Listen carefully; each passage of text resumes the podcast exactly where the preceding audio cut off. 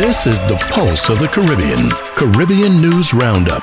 Now, with today's Caribbean news headlines, here's Keisha Wallace. This podcast is brought to you by letstalkideas.org, your budget-friendly custom design firm, and Diamond Cay Marina, British Virgin Islands, home of Foxy's Taboo. Welcome to Pulse of the Caribbean Caribbean News Roundup. Here's a look at some of our Caribbean headlines for today. Bahamas Prime Minister tells United Nations General Assembly black governed countries also matter. The Netherlands provide 24 million Antillean guilders liquidity support for St. Martin. FEMA says U.S. Virgin Islands medical facilities advancing towards recovery with infusion of over $408 million. Jamaica's National Water Commission to save millions from Mona Reservoir floating solar project. Electric vehicle charging stations build out approved for 50 states plus D.C. and Puerto Rico. Chinese firm bidding for Guyana's gas to energy project seeks to distance themselves from shady past. And Anguillan Minister of Tourism says no to cruise tourism. These and other stories on today's Pulse of the Caribbean Caribbean News Roundup for Friday, September 30th. We start a report today with a quick look at Hurricane Ian. The U.S. National Hurricane Center says Hurricane Ian is centered near 48 nautical miles east northeast of Charleston, South Carolina, moving north at 13 knots, with maximum sustained wind speed of 75 knots, with gusts up to 90 knots. Ian is forecast to turn towards the north northwest by tonight and will move inland across eastern South Carolina and central North Carolina tonight and Saturday. Swells generated by Ian and a nearby frontal system are affecting the east coast of Florida, Georgia, the Carolinas, and the northwestern Bahamas. The swells are likely to cause life threatening surf and rip current conditions. Please consult with your local weather service for more information. Next up, we head to the Bahamas, where Bahamas Prime Minister tells the United Nations General Assembly black governed countries also matter. Tribune 242 reports the Bahamas Prime Minister Philip Brave Davis addressed the 77th session of the United Nations General Assembly last Saturday at the United Nations headquarters with the message that black governed countries matter. In his speech, Prime Minister Philip Brave Davis addressed the Bahamas being placed on the Organization for Economic Cooperation and Development OECD's blacklist, saying the evidence is mounting that the considerations behind these decisions have less to do with compliance and more to do with darker issues of prejudge, discriminatory perceptions. Let me submit black governed countries also matter. Mr. Davis also discussed the issues of climate change, asking, why should small island nations like mine, we who have contributed so little to the climate crisis, experience the biggest burdens and risks of a changing climate? The argument might be straightforward, but it has not been effective and the Prime Minister spoke of regional issues in Haiti and Cuba and their impacts on the Bahamas. When my neighbors are in crisis, whether the cause is climate or crime or instability, the Bahamas is impacted by the humanitarian and security needs which arise, he said. Now on to St. Martin, where the Netherlands to provide 24 million Antillean guilders liquidity support. 721 News reports St. Martin will receive 24 million Antillean guilders, over 11.3 million of financial support from the Netherlands before the end of this year. This was decided by the Kingdom Council of Ministers today. The money will allow for the government of St. Martin to pay current bills. The amount of liquidity support is made up of Antillean guilders, 14 million to support in the third quarter and 10 million for the last 3 months of the year. The financial aid granted now is part of the agreements made during the corona pandemic.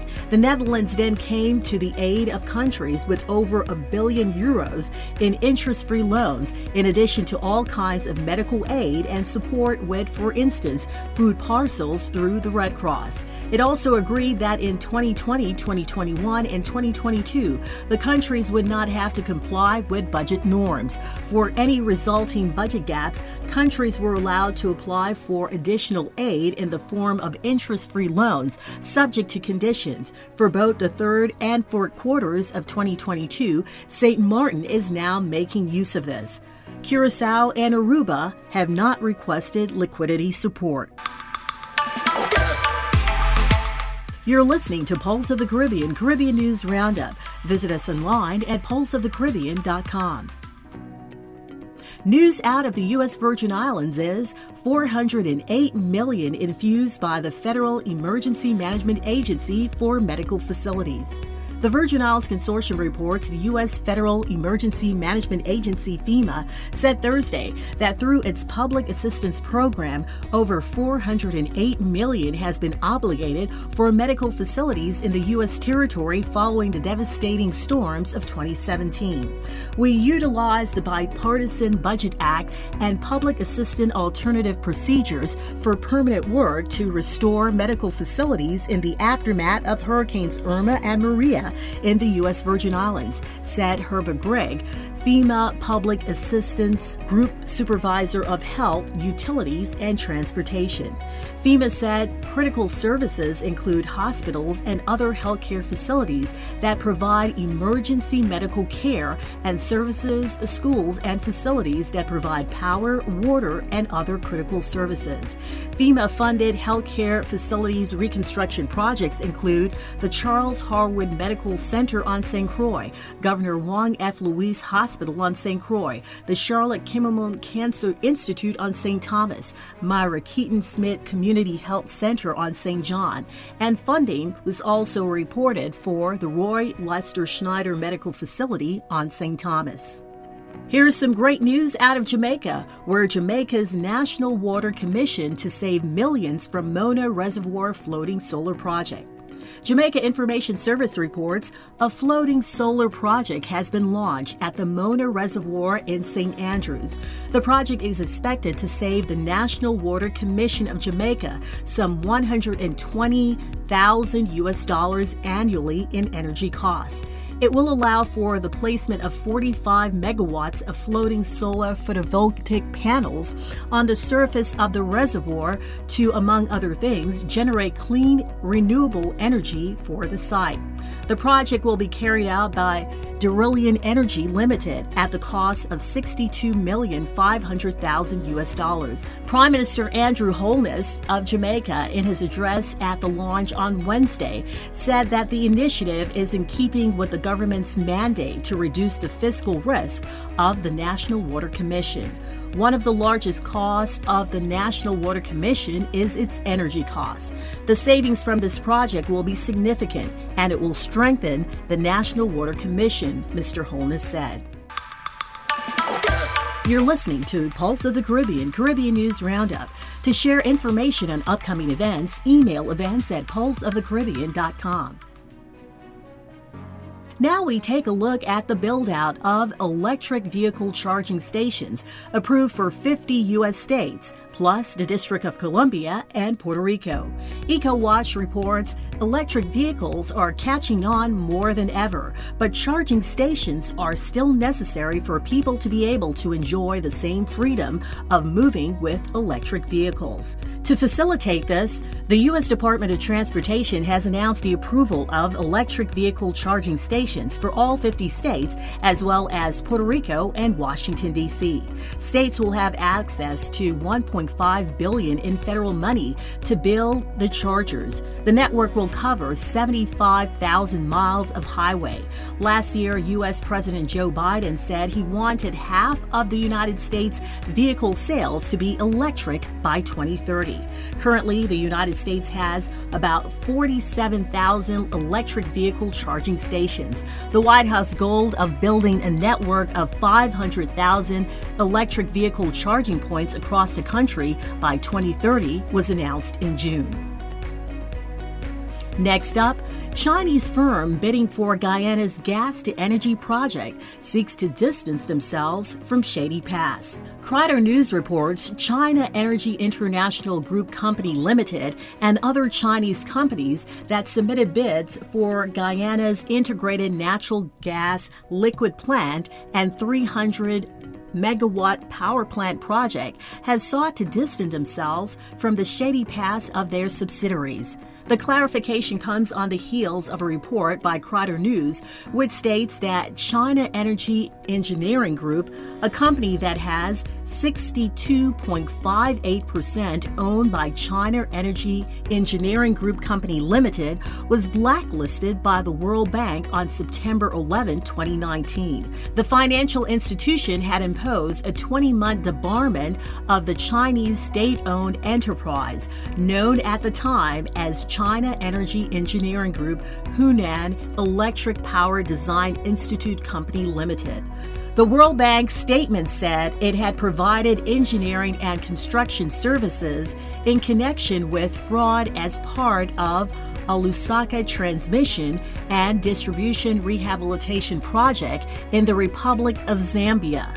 The department made China Energy Engineering Group Hunan Electric Power Design Institute ineligible to participate in World Bank finance projects. It was part of a settlement agreement under which the company acknowledged responsibility for underlying sanctionable practices and agreed to meet specific corporate compliance conditions as a condition for release from debarment.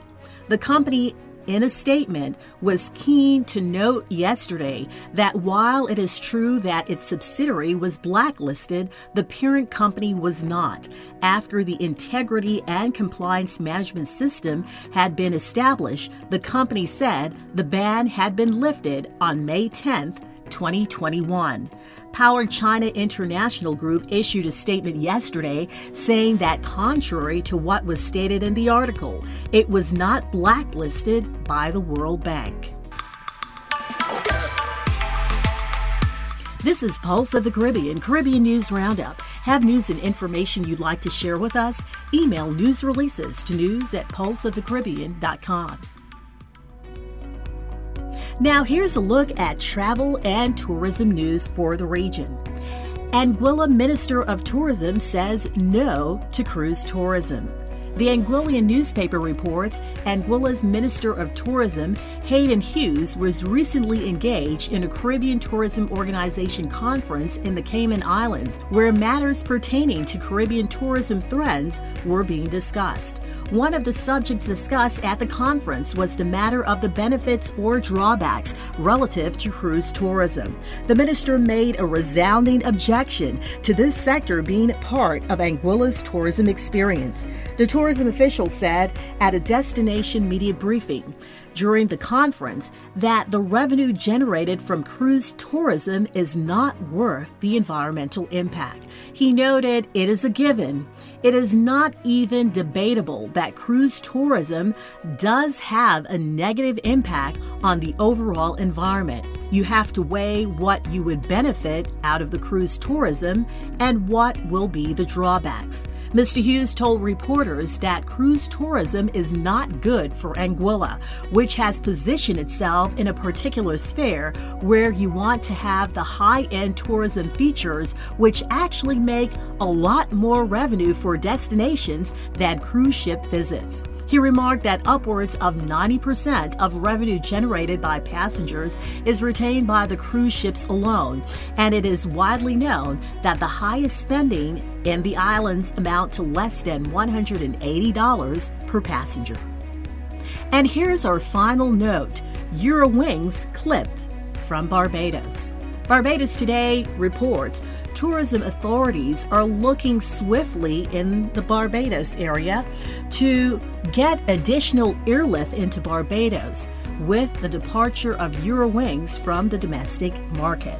Chief Executive Officer of Barbados Tourism Authority, Dr. Jens Thraenhart said Barbados and other countries in the region are faced with the reality that the German airline has canceled all its Caribbean flights as Thraenhart broke the news to tourism stakeholders who attended the 35th annual general meeting of Tourism Development Corporation at the Radisson Aquatica Resort. He said Eurowings reassigned the planes that were scheduled to come to the region to North America, which he said is a more profitable route. That was communicated to us just last week. Eurowings made its first nonstop 10 hour trip to Barbados in 2019, landing at the Grantley Adams International Airport with almost 300 passengers, giving Barbados a great access to traffic from Europe. In the end, in order to get airlift, we need to drive consumer demand. In order to drive consumer demand, we need to tell a compelling story that make people want to come here, and beaches alone will not do that. We need to change the way we tell the story, and sustainability and experiences are a way to change the narrative, he said. This podcast has been brought to you by Let's Talk letstalkideas.org, your budget friendly custom design firm, and Diamond Cay Marina, British Virgin Islands, home of Foxy's Taboo. Have news and information you'd like to share with us? Email news releases to news at pulseofthecaribbean.com. And to share information on upcoming events, email events at pulseofthecaribbean.com. This has been your Pulse of the Caribbean Caribbean News Roundup for Friday, September 30th. I'm Keisha Wallace. For more Caribbean news stories and information, visit us online at pulseofthecaribbean.com. If you found value in this podcast, be sure to like and subscribe wherever you listen to podcasts. And thank you in advance for choosing Pulse of the Caribbean Caribbean News Roundup as your source for Caribbean centered news.